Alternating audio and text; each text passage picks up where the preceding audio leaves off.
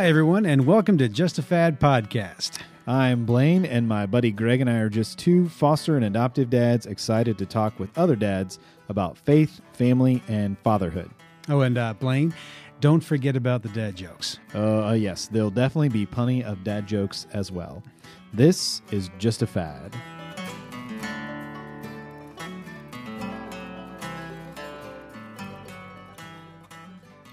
Well, we've got a great episode for you today on Just a Fad. We've actually got two dads joining us today, Andy Potter and Chuck Bump, and um, they've got a really cool story that you're going to hear how their journey through fostering and adopting has kind of brought their families uh, even closer together, which is pretty cool. Yeah, these two guys have a real special place in my heart because both of them were people that I met relatively early in their journeys as foster parents. And when I had just switched jobs and was getting to know some more people, and I actually got to walk alongside of both of them as they went through their particular decision making process and just listening to them try to decide what was going to be next. And I got to be there in the front row for most of the story that you're going to hear today. Yeah, it's really cool. And I think I mean the the thing I took away from the whole that you'll you'll hear throughout the story is just how important that community and that relationship and just those those conversations were for them um, and for a lot of foster and adoptive dads. So I hope you guys get a, something great out of this uh, story today. Uh, as usual, we asked Chuck and Andy to kick, kick, us off with some of their best and or worst dad jokes. Same thing. Yeah, we couldn't decide, yeah. but here they go. hey, so did you guys hear the one about the polar bear though? Well, what you know about how the to catch polar a bear? polar bear? How do you catch a polar bear? Yeah, very dangerously is what I would no, say. it's super simple. So you need a saw and a bag of peas. So you go to Sam's and get like a big like Sam's or Costco sized giant bag of little green peas. Not a sponsor. Not a sponsor. Could be. Could be though. Hey, call us. Um, so what you do is you cut in a big hole out into the middle of the ice and you sprinkle the peas all around it. And so as the polar bear comes up to take a pee, you kick him in the ice hole.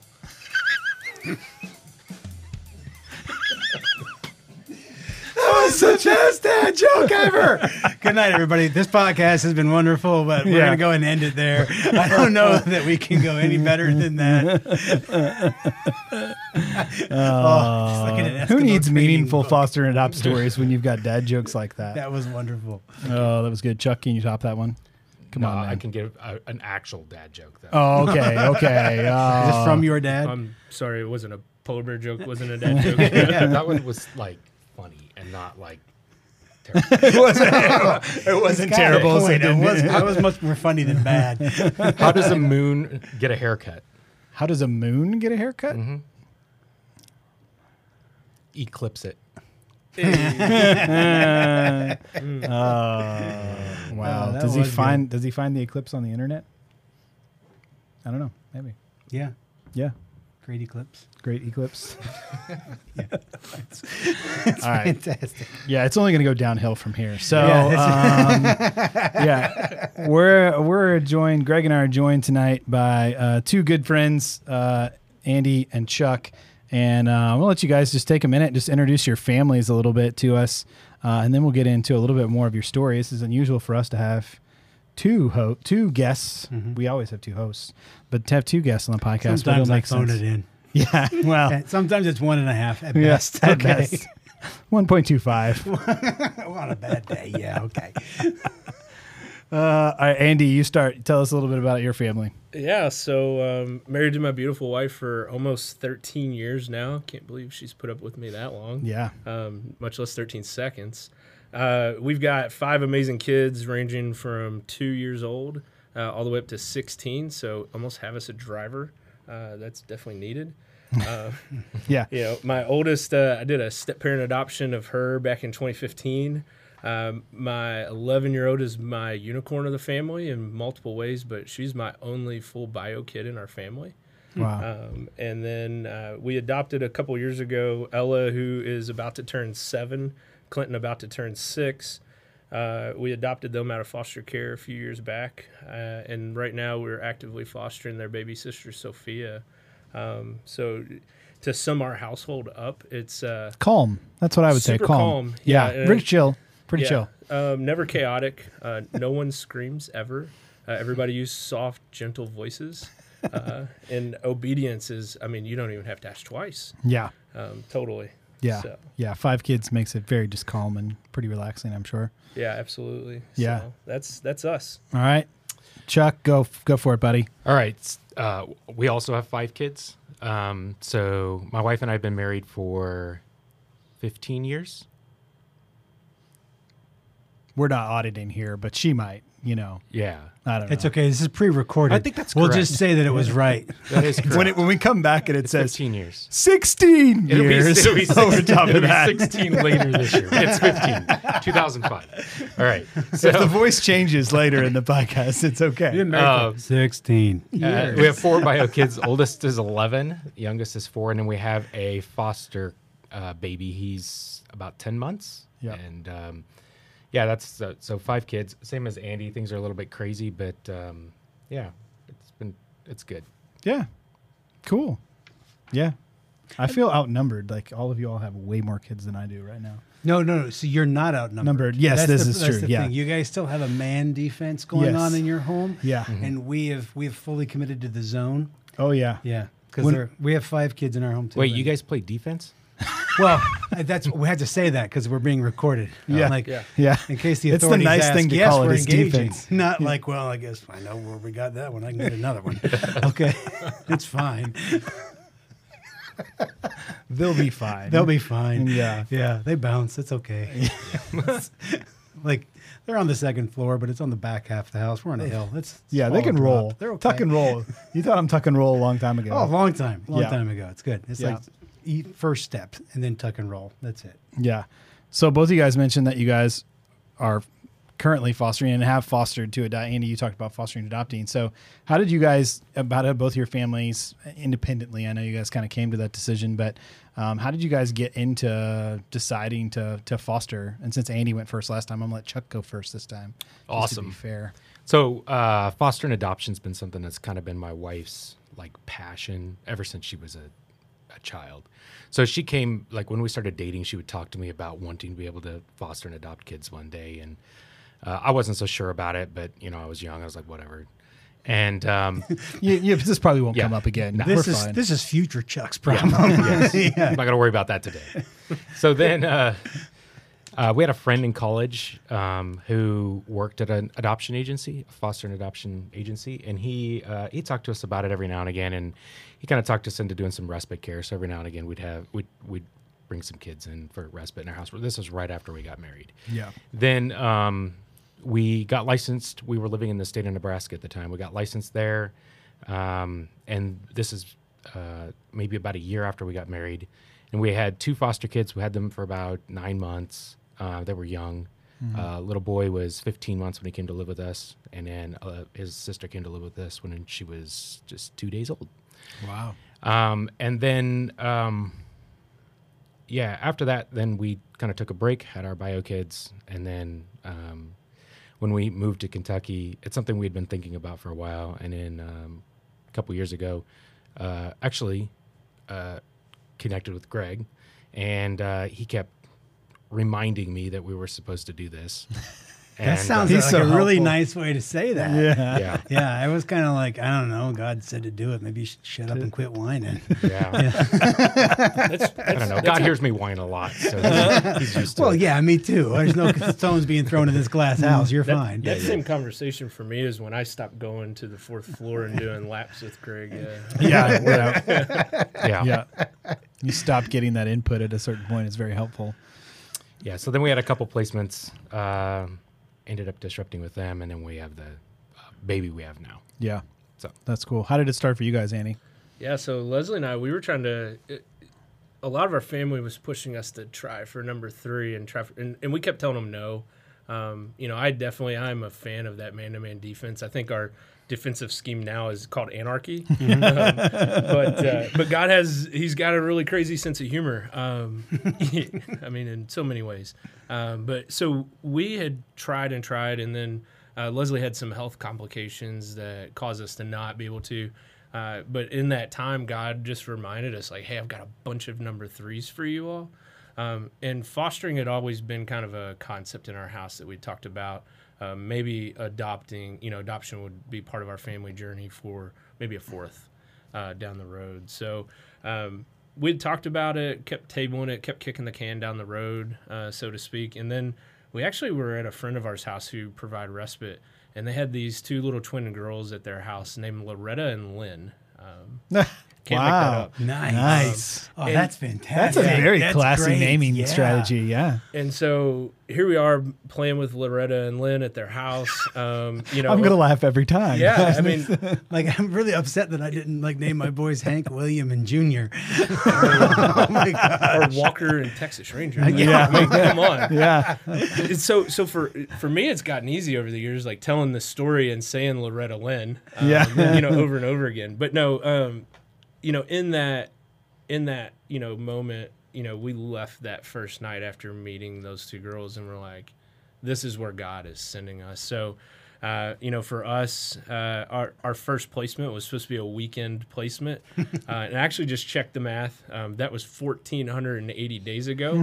Um, last Not that time I anybody's checked, counting. it's two to three days is the typical weekend. Um, Yeah. and, and you have been living in a never-ending weekend, my friend. That is Yeah. fantastic. It's like Yeah. Groundhog Day. this that is, is- not it's kinda- weekends at Burn Weekend at Bernie's. Yo, Yeah. this is just like all fostering experiences. It's a never-ending weekend of fun. yeah, for sure. That should be like the tagline. That's my T-shirt. yeah. Try foster care. It's a never ending weekend, of fun. Yeah. so it started for a weekend and they never left. Never left. It's crazy. So, uh, and then for us, our journey kind of continued. Uh, so we had we finalized adoption on October 23rd of 2019, uh, it, early in the morning, and then we actually went back later on at one o'clock that same afternoon and started pretrial for their baby sister, uh, who was placed with us a month before uh, the adoption finalized. Yeah. So we hit the reset button. Yeah. I, and I think this is a common thing that like happens. I mean, this is part of your experience, you know, that that as you enter into foster care, you know, you get connected to one mom and one family or even mom and dad uh, that's had kids and then invariably another kid comes along another kid comes along. Um, and i think this is just part of the the journey. How did when that conversation came up and they're like hey you guys already have two two kiddos in your home. Here's another one. How did that come up for you guys andy? And what was your all's kind of gut gut response gut reaction to hey here's another one. Yeah, so we we almost immediately found out that mom was expecting because we very soon after the placement was made and we knew that it wasn't a weekend uh, and that real that reality became very clear within that first week. Um, Leslie, my wife, just knew in her heart that she also didn't need to just pursue these kids, but she needed to pursue this mom. Uh, that this mom needed someone to uh, to just love her and her mess and everything that comes with it. Uh, and so we set up some very specific boundaries. We still had to make sure that we maintained a safe environment for the kids. Um, but Leslie opened up a channel of conversation with between us and the bio parents almost immediately, uh, and it's really cool. Four years later, um, now they're checking in and out with us because of how our journey is ending, um, but that relationship is still there. Yeah. Uh, you know, for us. So I think that was really kind of the first piece of it, and then that allowed mom as soon as she found out that she was, uh, you know, pregnant with the second one. Um, that was probably about eight months out from her actually being born.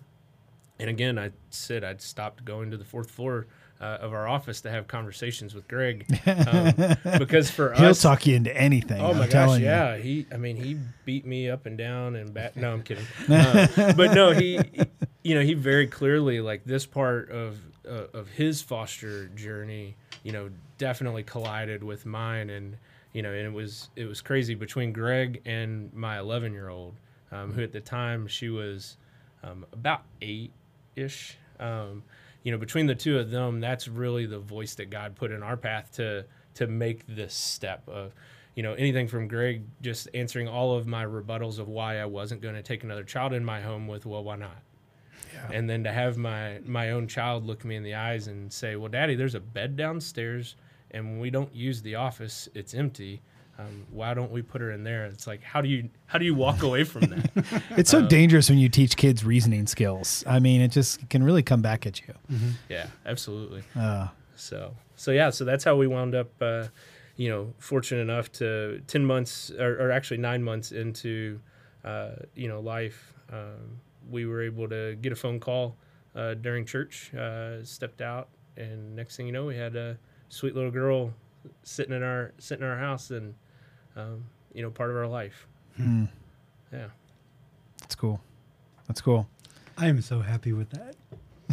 You're so happy for your role in it, or Well, just- no, it's because I'm listening to him tell the story, and he's like, and he just kept saying, "Well, why?" And like, just I kept asking questions, and it's because I didn't know what to say. so I'm like, just keep talking. Like, seriously, the Holy Spirit's going to show up and say something any minute now because I got nothing, and we've been walking around in circles up here for an hour. So, Which turned into months. yeah, it really did. It did. But I've got no fine. good advice, so I'm just gonna keep saying why. Why? What do you think? What do you hmm. think? I don't know. You could be a therapist. Be a really good therapist. Yeah, you're, I'm gonna need that fifteen hundred bucks, bro. okay.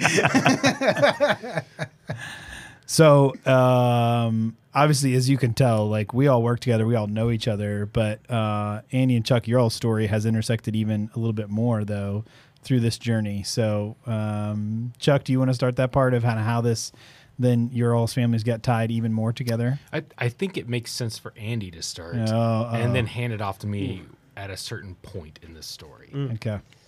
Yeah, so just smack me uh, when you're ready to hand it off. Um, Well, it's it, it it's with the phone call. yeah, so um, so here we are. You know, we get the placement of baby sister of this sibling group. So my three youngest, the two that I've foster adopted, and uh, their baby sister, they're actually biological siblings.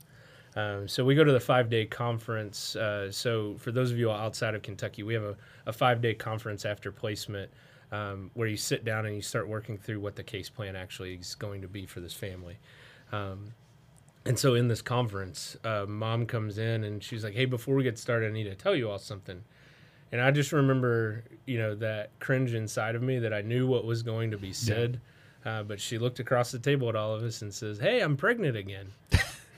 Yeah. Like, so walking out of that, I was, you know, we were definitely closed. Um, we only have a seven passenger vehicle, um, so we always talk about we're out of booties.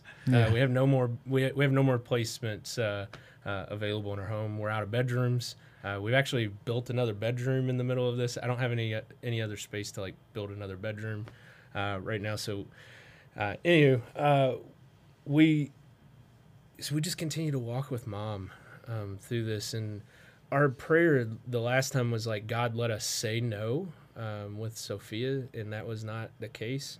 Um, but with this one we were you know god like we we know our limits and you do too.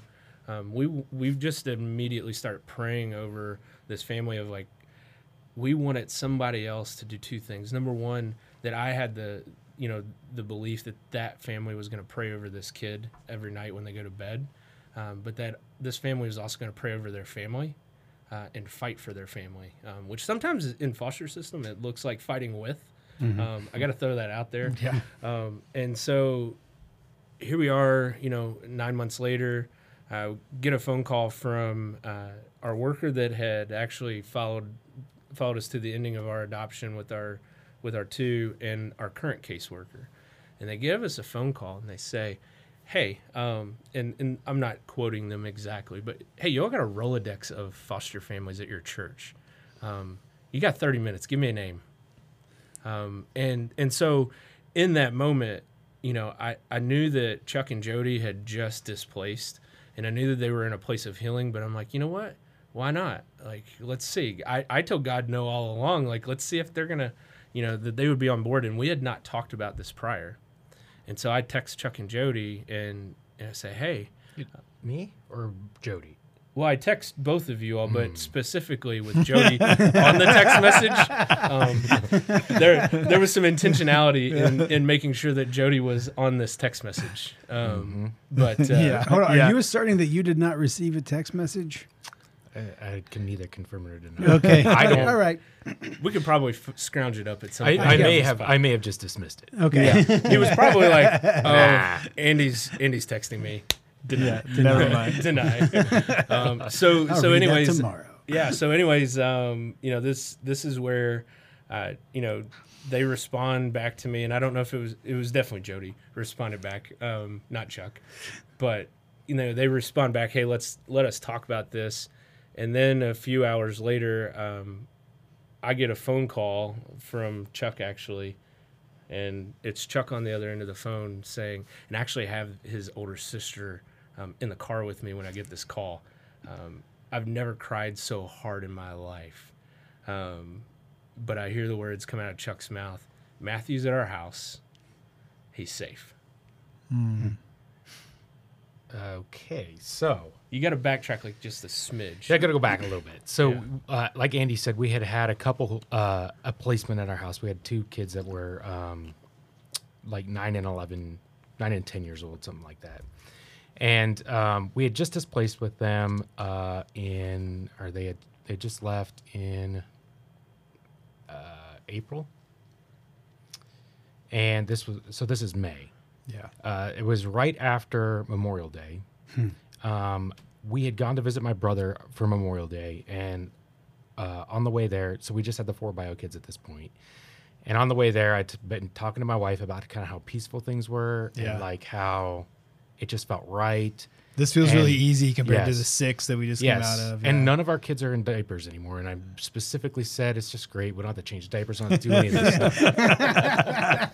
and And I- then Andy had to I- go and yes, ruin something. Yes, and yeah. then Andy, and then I, was- I, I was thinking, you know, this is this is great. And Andy had been kind of texting me and telling me, well, there's this other thing going on. You know, this, you know, mom's pregnant and everything else. I'm like, whatever. We're not gonna take this kid. This is Yeah. crazy. Like, you find somebody else. Lots of people like babies, right? Yeah. It's not a big deal. yeah. So, um, and that was really the my thinking all the way up. Even when Andy texted me that morning and said, "Hey, this is happening today," I was like, "Whatever."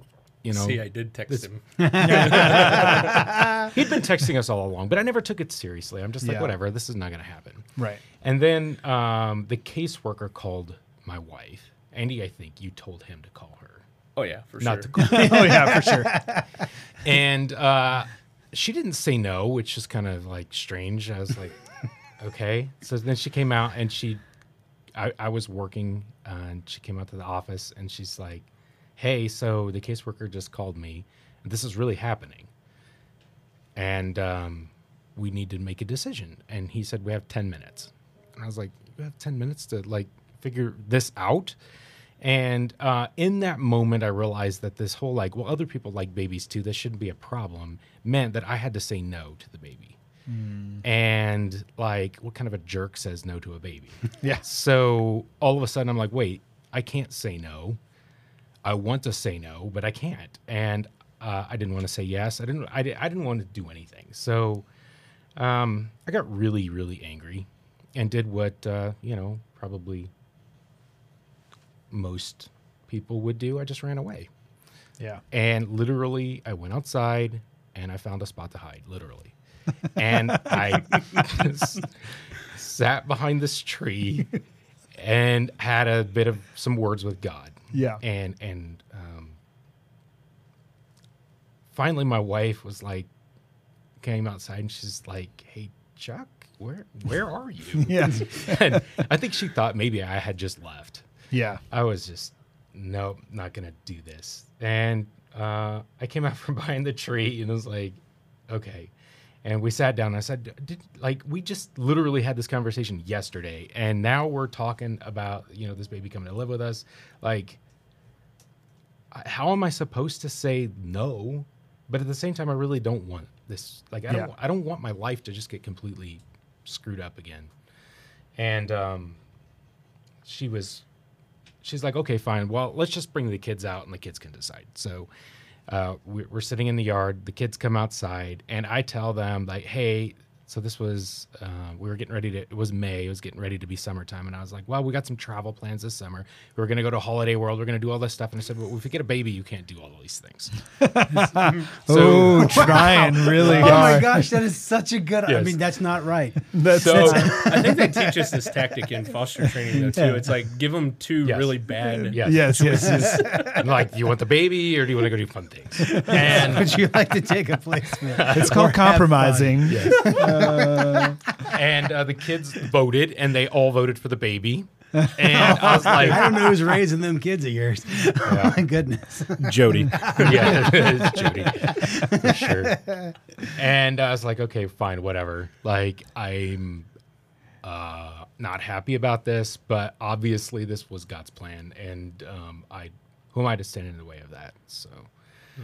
Uh, that was a really, really emotional day for me. Um, most the and and the emotion I felt almost the whole day was anger. I was really angry about Yeah. angry with God, angry that like it's still dealing with like the the disruption and this feeling like we had really failed at all that and it was Yeah. just it was like oh you know can't i just be a failure at all these things and not have to then do it again Yeah.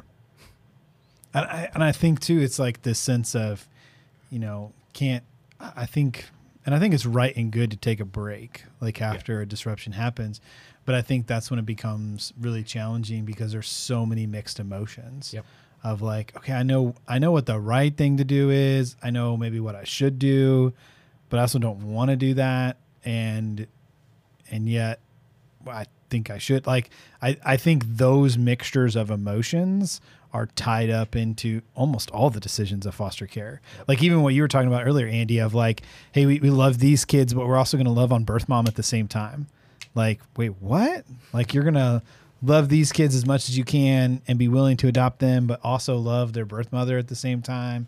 Like, I, I think there's just so many confusing sets of emotions that are just balancing in your mind and in your head all the time.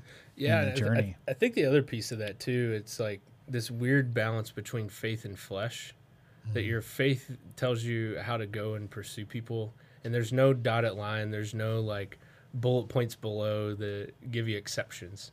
Um, and so that's the thing that i often struggle with of like you know my faith says this but my f- flesh says like hey but this and this and this and this and sometimes you just you just have to act. Um, you know and it and it is tough because there's kids and their healing at stake Yeah. Yeah. There's a there's a lot of moving parts to every single one of those. And Yeah. I don't know. I've I've not been I've not spent nearly enough time as a parent without any kind of placements that I don't know if it's just blind fear for everybody. I guess that's my question. Cuz Chuck, you you spend a decent amount of time with your biological kids before going into to foster care. Was there were you always like was there always that that same kind of fear with your biological kids too as foster kids? Um, the stories are all different. So, uh, yeah, kind of, but it's it was different because you have a lot more time to sort of prepare for a Yeah. biological kid. So Yeah. you've got a, a, a pretty long runway. Like I remember the news when my first biological kid was. Uh, my, my wife told me she was pregnant for the first time, and I was terrified. But I wasn't terrified like I, I don't know. It, it's not the same. Yeah. it's, it's totally different. Like When you're, well, I mean, when you're told Yeah. by the social worker, you've got 10 minutes to decide. yeah, And you're like, I'm going to go hide behind this tree right Yes. now and be really angry about Yes. that. But I think, I think that's, that's just so, di- it's such a different experience. Yeah. I actually found it off putting because we adopted 1st Mm-hmm. and then, then had kids biologically. Like I found it off putting the second time because I felt like, and I've said this to Kelly so many times that um, I, there was a lot more for me to do in the first one than there was in the second one. Like my job was over with pretty quickly on the second one, and then I just waited.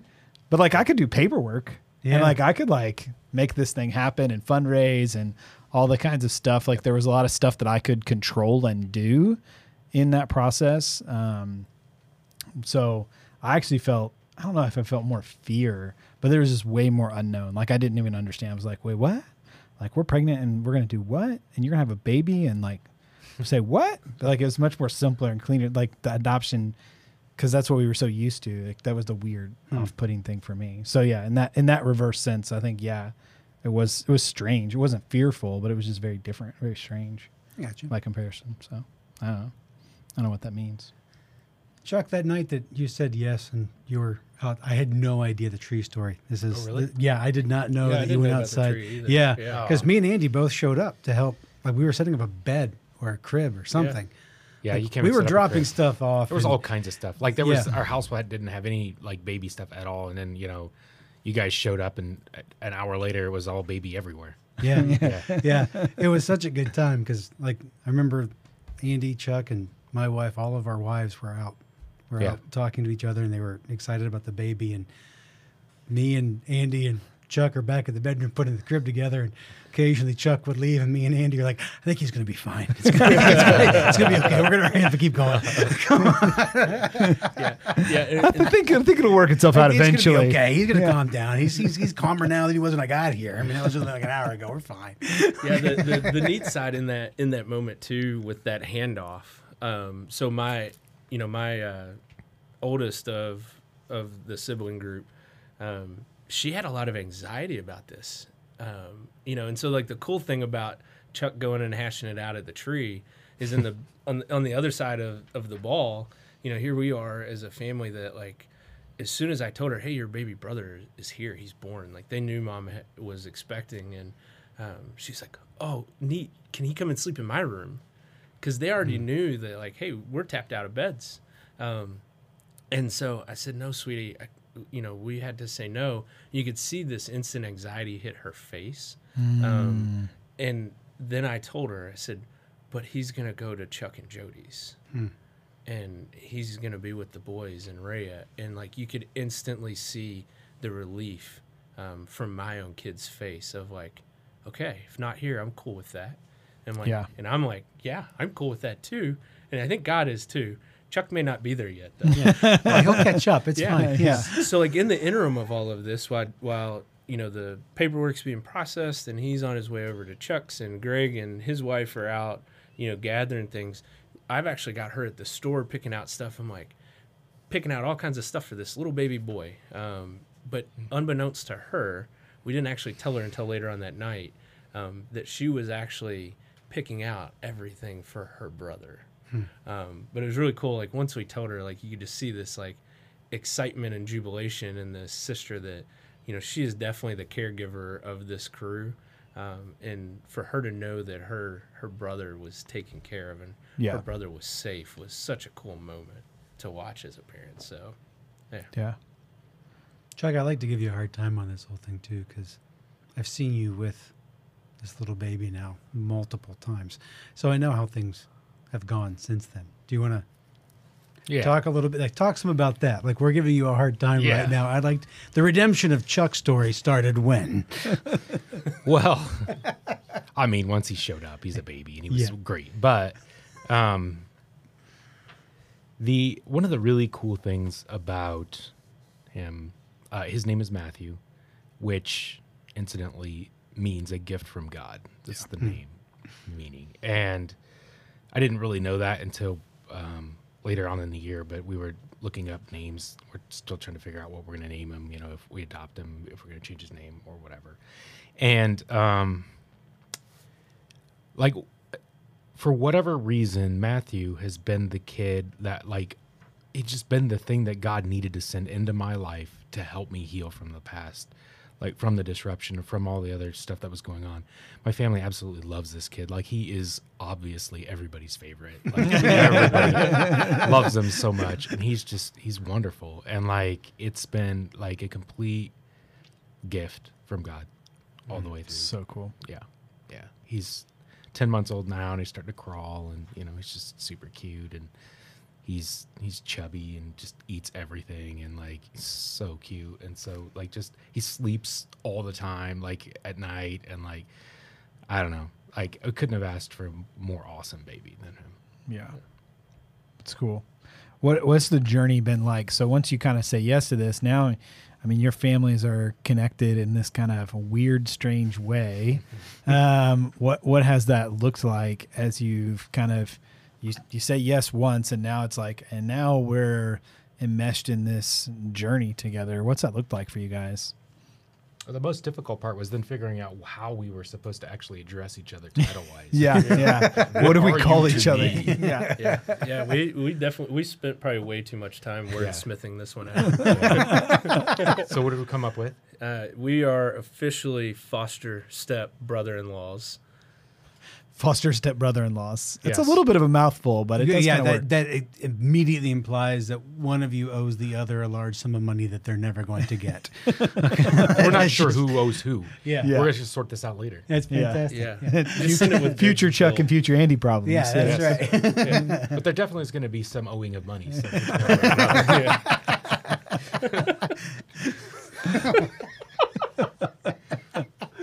yeah. Yeah, I mean, I think I think just naturally, like when you explain like to others, like, hey, we're out somewhere, and yeah, our our kids are all related, but how and why? Like, Yeah. I mean, I just think that's just that's just funny to me. Well, my I don't know. favorite part is to when people start asking. The people will ask those kind of questions. Oh yeah, because when people you get to a large enough number of children, people don't know what to do. They hmm. stop dropping all pretense and they just stare. Yeah. Don't give them any help. That's my favorite part, especially like when you have kids that are obviously from like different races or whatnot. Yeah. and they have people like brothers. No, they got different moms. And then just let it ride. Don't Yeah. say anything else. Just make them sit in their discomfort. Yeah, It's fun. uh, we often get told our kids are about the same height because my daughter is much higher percentile than my son, and like we get asked frequently if they're twins, and I'm like, they have different different races. Like they're clearly not twins. But I've gotten asked that by a grocery store clerk at least a dozen times. Like I'm not like I kind of laughed right there, but I I want to be just just cognizant of the fact that they've done some amazing things with movies these days. That really there's a lot of things that are feasible. I don't know. Yeah. I, I, it could happen. I'm sure Yeah. that it has happened somewhere. Yeah, Uh, we'll find it yeah. Next episode. Next episode. Next on Just a Fad. yeah, we uh, we oftentimes get the well, where did he get the red hair from? Because his older sister has brunette hair. My wife and my oldest daughter have brunette hair. She looks like she fits in, and here's this poor little you know redheaded guy, and I'm like, oh, he gets it from his mom. And then they look back at my wife, and I'm like, no, no, no, his other mom. I'm like, five kids, five different, you know, five different uh, dads. It's it's a math equation. Like just try Yeah. not. We, we're Yeah. just not gonna figure this one just out. just don't work Just on the go on. math. Just just walk away. Yeah, just go. On. Yeah. Yeah. Um, what would you say? I mean, through this journey, kind of getting into to foster care, ending up adopting this this kind of crazy part of the story. I mean, what would you say is something you guys have learned as a dad through this journey? Um, well, patience.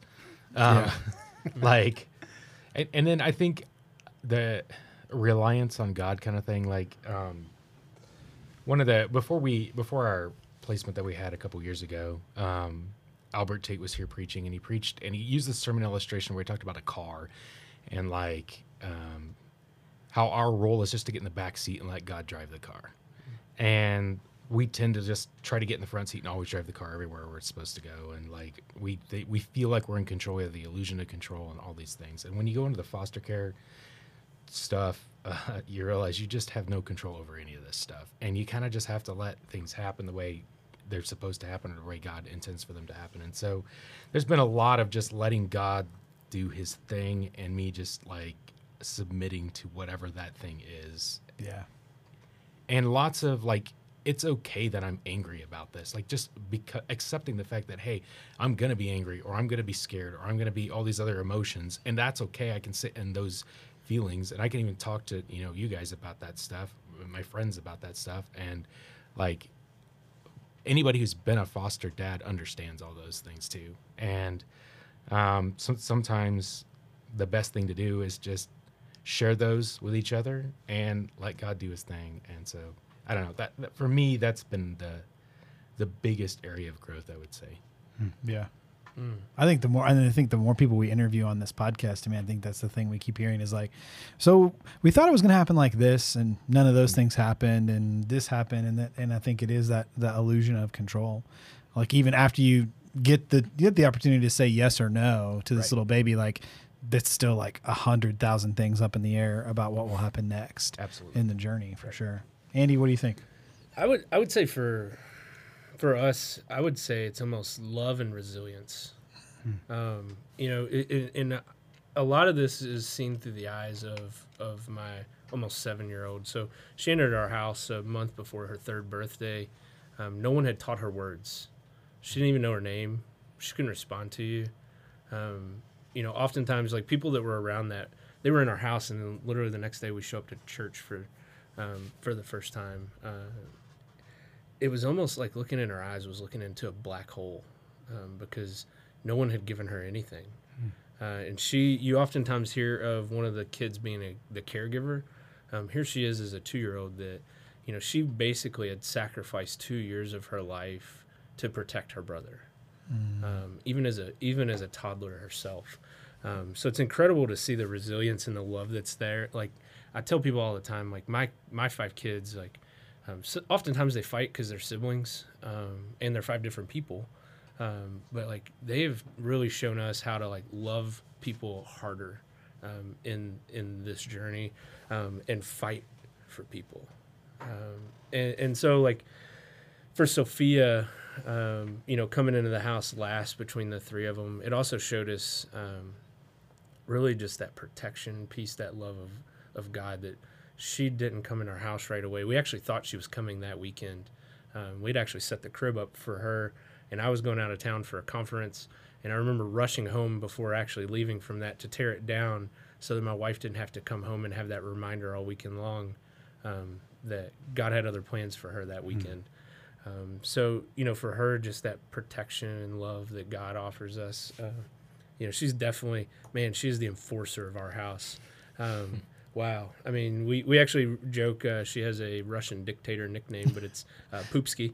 Um, but, but, you know, like, she she definitely you know runs the place and but to see Ella now um, you know she's still got a little bit of a delay um, from an education standpoint but to see her uh, in school with kids her age doing the things that kids her age do uh, and see that just explosion of, of growth once people um, gave us the opportunity to start pouring into her has just been such a cool blessing um, Clinton's gone from a kid that didn't trust really anybody, um, much less had no trust in women at all, um, uh, to seeing a kid that he's just all boy. You know, he loves monster trucks and kicking bad guys' butts. Um, you know, it's pretty pretty awesome to see. But even for my oldest two, um, you know, for them, they they've probably taught me to slow down uh, and sacrifice, uh, to know that you know what they've given up, um, so that these three could be part of our family um, and heal uh, and be on the journey that we're all on together. Like it's pretty cool, pretty cool thing to like look back and you know and see your other two uh, kids give you as well. So yeah, um, you know, all in all. Uh, this is just a great reminder for me every day when I look at them of like why God called us to foster um, was just to take a chance on somebody that that gave up and got quit on. That's cool. So you, I, I want to ask Greg this because like you've watched this story again. Like you, you came up several times in this story of having offered sometimes helpful and and sometimes just advice. Um, What what, what, did you say having watched this story from the outside? What what's your thought on kind of just how this whole story came together and what it what it's done for for Chuck and Andy? I mean, I remember walking around the, the when we when we say fourth floor, there's an unfinished fourth floor in the in the office building that we that we work in for our, our day job, and it's a big circular pathway. So we would just walk around in circles, and that's where we could go and and say things that that you know you shouldn't say when you're upset and mad, but Yeah. there's nothing else up there, so we can't. and so we would. I mean, the number of miles that we walked up there when when Andy was going through all of the, the questions around, hey, what's what happens with in this situation, and I mean, because it started just from a let me get to know this guy a little bit more, and Andy and I like started around the same time working at the organization that we work at, and like he provided so much of a of a welcome to me because he and I both started here not coming from a a a like church job background. Yeah. We both came from private sector, if you will, and came in. And so he just poured into me so much in ways that I couldn't I couldn't believe. And then getting to just listen to him talk through all the stuff that was going on in his particular journey and like these were all things that I had done and quite frankly had probably done wrong before he got to them. And I was like, no, no, you're gonna have that. It's fine. And just most of what I did was just was just listen to Andy talk through stuff and I got the privilege of being able to say stuff like, Yeah, no, yeah, that's messed up. It is. It's just you're right. Like, no, it's messed up. It's just a messed Yeah. up situation, and so getting to see him develop and turn into that that just fierce warrior for these kids, and then I got to to watch Chuck and his family go through that same the same process to start opening their home and I mean there were multiple conversations I had with Chuck about reopening his home and he just he would look at me and be so mad. and he's like like he's asking questions that you should ask. It's the mature thing to do and I would give him the answer and he didn't like the answer and I didn't like the answer when it was given to me either. Yeah, yeah. It's just this yeah, I know it's what we should do. I understand. And something that I don't know that I ever told you, Chuck, but the amount of just fear and personal responsibility that I felt hmm. around what you and your family went through because they had they had a, a couple they had a sibling set that was placed with them, and I mean, God love the stubbornness of Chuck Bump because he hung in there for months Yeah. after after a lot of people would have said, "I don't know that this is the, the right place for us," and he tried. He fought. He fought harder. He fought harder than I think I ever have, and so to have that feeling of like, okay, this is someone that I was encouraging to do this, and now he's in this situation, and yeah, I felt really, I felt really responsible and bad that that had all happened, and then I remember it was uh, Chuck's wife Jody had called my wife to say, "Hey, they're taking a placement. It's it's Andy and their families, their adopted kiddos, little." and I was like, Yeah, oh, okay, again, how do you explain this well, thing? Yeah. she said, I forget what she said, but we didn't have to. It was the is the the sibling of them like, oh yeah, I got you. Okay, Yeah, yeah. like yeah, these are it's all those relationships that there aren't words for, and we, I knew what we were talking about, and so, I mean, my wife was my wife is really kind of a foster placement ninja, like she's almost like like if we were to translate her skill set into something from the movies, she's like the supply guy for the mobsters. Like you know, oh yeah, yeah, yeah. You you, you want a you want a carpet cleaning van? I got it, not a problem. Like that's my wife. She can do that. I don't, but it's only for foster kids. Like she's just got this network of like, you want bunk beds? I got bunk beds. You want two sets? I got them. I got bunk got beds. I got bunk not a problem. I've I've had I've owned probably four sets of bunk beds. We've never bought a one. I don't know where they come from. They just like appear. they they may fall off a truck. That's like I don't I don't ask her questions because when she goes into that zone, she scares me. but so funny. but she she's like, yeah, yeah, they're taking a placement, and instantly we just started driving around like the Tri County area and had a car full of stuff and showed up and got to celebrate with the family and and yeah, and to see the healing and to see this relationship and the way that this has all taken place for them, it's yeah, it's amazing. It's obvious that God has showed up in a really large way in these Yeah. guys' lives, and it's kind of it's funny that they that they mentioned me a few times, but I really I feel privileged that God got to use some of my own personal ramblings at time to say something that wasn't Yeah. destructive. but I, I think I mean to me it's community. Like that's like what what a created the scenario that now four kids are safe and secure, hmm. and not only safe and secure, but have contact and relationship and all that kind of stuff is because you all three of you guys to a degree like stepped out in faith and said yes to this but then also realized like it's not just me, i'm not just saying yes to this on my own like other people have said yes to this too. How can i learn from them? How can i walk with them? How can i journey with them? How can i share the frustrations and the fears the anger around this thing? And i think man if if for those of folks who are listening and don't have that please go find that. Like and it, it's uh, a it's it's meaningful for you i think as a foster and adoptive parent to have somebody else that you can identify with. But i think man this is also a beautiful story of how it can be meaningful for the kids. Um, and this isn't the first one. Like i know about a dozen stories like this where two different foster families end up adopting because by and large like i can tell you story after story of sibling groups of five six seven nine in foster care and no one family could take them on. Like there's not a family out there that's like, yes, nine kids today, please, ranging in age from from you know five months to sixteen. Like no family can really legitimately say, well, maybe Greg's, but um, if you are out there, please feel free. Please feel free to- contact info is in the liner notes. Okay. now he's got to put it there. yeah, yeah. Um, No, I think it's great that you bring that up, Blaine, because I know I know the four of us have actually had that conversation over and over and over again, not just together, but with other men in our in our you know community that um, sometimes you feel when you're in the trenches and you're down there deep. Um, and I think every foster journey gets deep at some point. Um, it gets really lonely sometimes. And I think that's been the biggest thing that, you know, God has been able to do to move me forward. Uh, and because there have been times where I was out, I was so checked out, um, you know, through the, through the last four years of like, hey, this is not good anymore.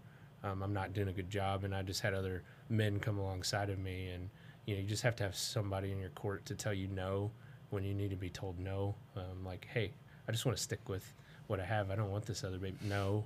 Um, but also those days where like you feel by yourself, like, no, you're not. I'm right here. Um, but yeah, definitely, you need to you need to have another foster dad that gets it in your corner, desperately.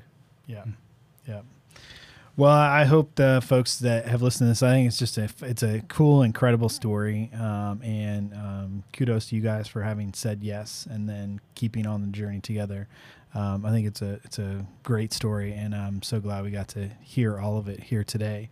Um, and now that we've been like so serious, I even made Greg get serious for a couple minutes there, which was great. um, I think we should also take a few minutes and just tell some dad jokes.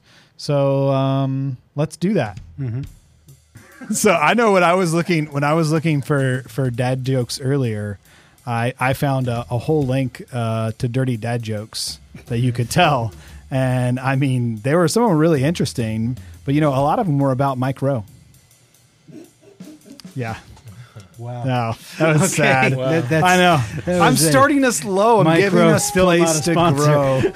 Or Mike- guest. Yeah, I don't know. Dirty job. Still Mike not a Rowe, if you would like to adopt somebody so you can come on the show, that'd be fantastic. Um, not to say that you haven't. If you have, that's just, you- that's way don't know. easier. You can reach out to Blaine, yeah, Yeah. I'm happy to help him with that. and he's the one that used you in his joke. You're not a joke to me, sir. Seriously, I needed to work on these. I, I should have written these down so much better because I used I was putting together an entire list of these, and I found out where I want to keep all of these jokes Yeah. in a database. Oh, I knew something was coming, and I was just waiting. Yeah, yeah, Yeah. I think we may have told that one. I'm not No, sure. No, but I sent you. I found that on a T-shirt the oh, other day. That was what it was. did, and I was mad Yeah, because because I already knew yeah, the joke. that, yeah. that was right. All right, Chuck and Andy, you guys got a good one for us. Yeah. Uh, what do you call a factory where okay products are made? Where okay products are made. Yeah, a satisfactory. Nice. Let's sink in. oh, he'll let them ruminate for a minute. take that one. Take that one in. All right. So, what rock group has four men that don't sing? Four men that don't sing. Are you asking us to be in a rock group? Yeah. Are we about to start a boy band right now? Yeah. I'm in. Uh, Mount Rushmore. Hey. Hey. I went to Mount Rushmore. I like that one. That's fun. yeah. yeah. Hey, uh, staying with uh, social studies and geography, um, what is That was a massively good transition. and I can't keep it together. But what is the best thing about Switzerland? The best thing about Switzerland? Yeah. Chocolate? Cheese? I don't know, but its flag is a big plus. Thanks for listening to the Just a Fad podcast today. Whether you're just getting started or have been on the foster or adoption journey for years, we hope that you got something encouraging or inspiring from our conversation. Please subscribe to our podcast on Apple Podcasts, Spotify, or wherever you're listening, and we would love to hear from you. You can send us an email at justafadpodcast at gmail.com. Tell us about some topics that you want us to talk about, share a dad win from your family, or just send us a dad joke. You can really tell that we like dad jokes. Special thanks to our intrepid sound engineer, Chris Millett, who made sure that we don't just sound like Ricky Bobby with a podcast here. And until next time, this is Just a Fad.